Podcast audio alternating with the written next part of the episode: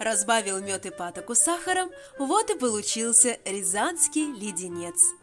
Николай Петрович Шишков открыл в Рязани завод по переработке сахарной свеклы и прославил губернию леденцами на палочке. Вот уж изобретение, скажете вы. Революция пищевая, пошутим мы. Но доля правды в этом есть. Ведь сахар до начала XIX века считался роскошью.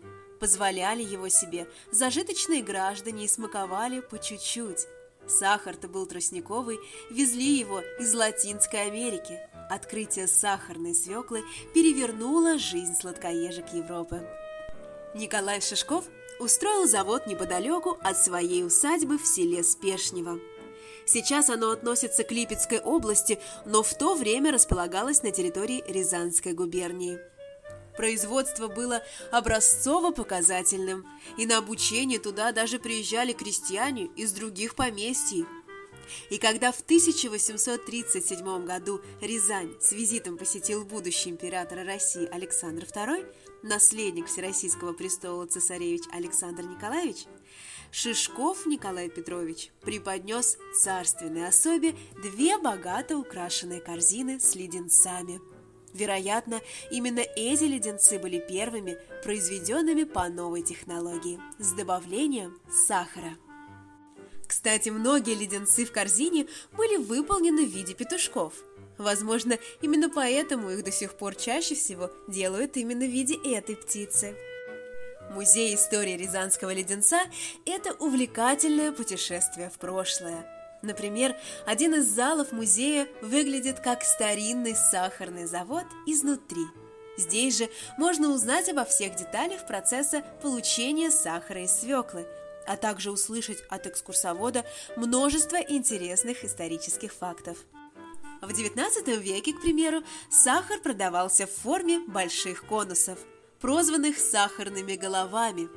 Несмотря на то, что использование свеклы вместо тростника удешевило производство сахара, он все еще оставался достаточно дорогим. Поэтому небогатые люди чай пили обычно в приглядку. Подвешивали сахарную голову над столом и просто смотрели на нее во время чаепития. И только по большим праздникам сахар елся в прикуску. Специальными щипчиками сахарная голова дробилась на мелкие кусочки, и каждый имел возможность насладиться действительно сладким чаем. А бояре и дворяне, чтобы удачно выдать замуж своих дочек, чернили им зубы, тем показывая, что они настолько богаты и могут есть сахар волю, что даже испортили себе все зубы. Заглянув в музей, можно попасть и в гости к самому Николаю Петровичу Шишкову – Хозяин завода встречает посетителей в своем кабинете, сидя за письменным столом, и иногда к ним поворачивается. В Музее истории Рязанского леденца экспонаты можно не только рассматривать.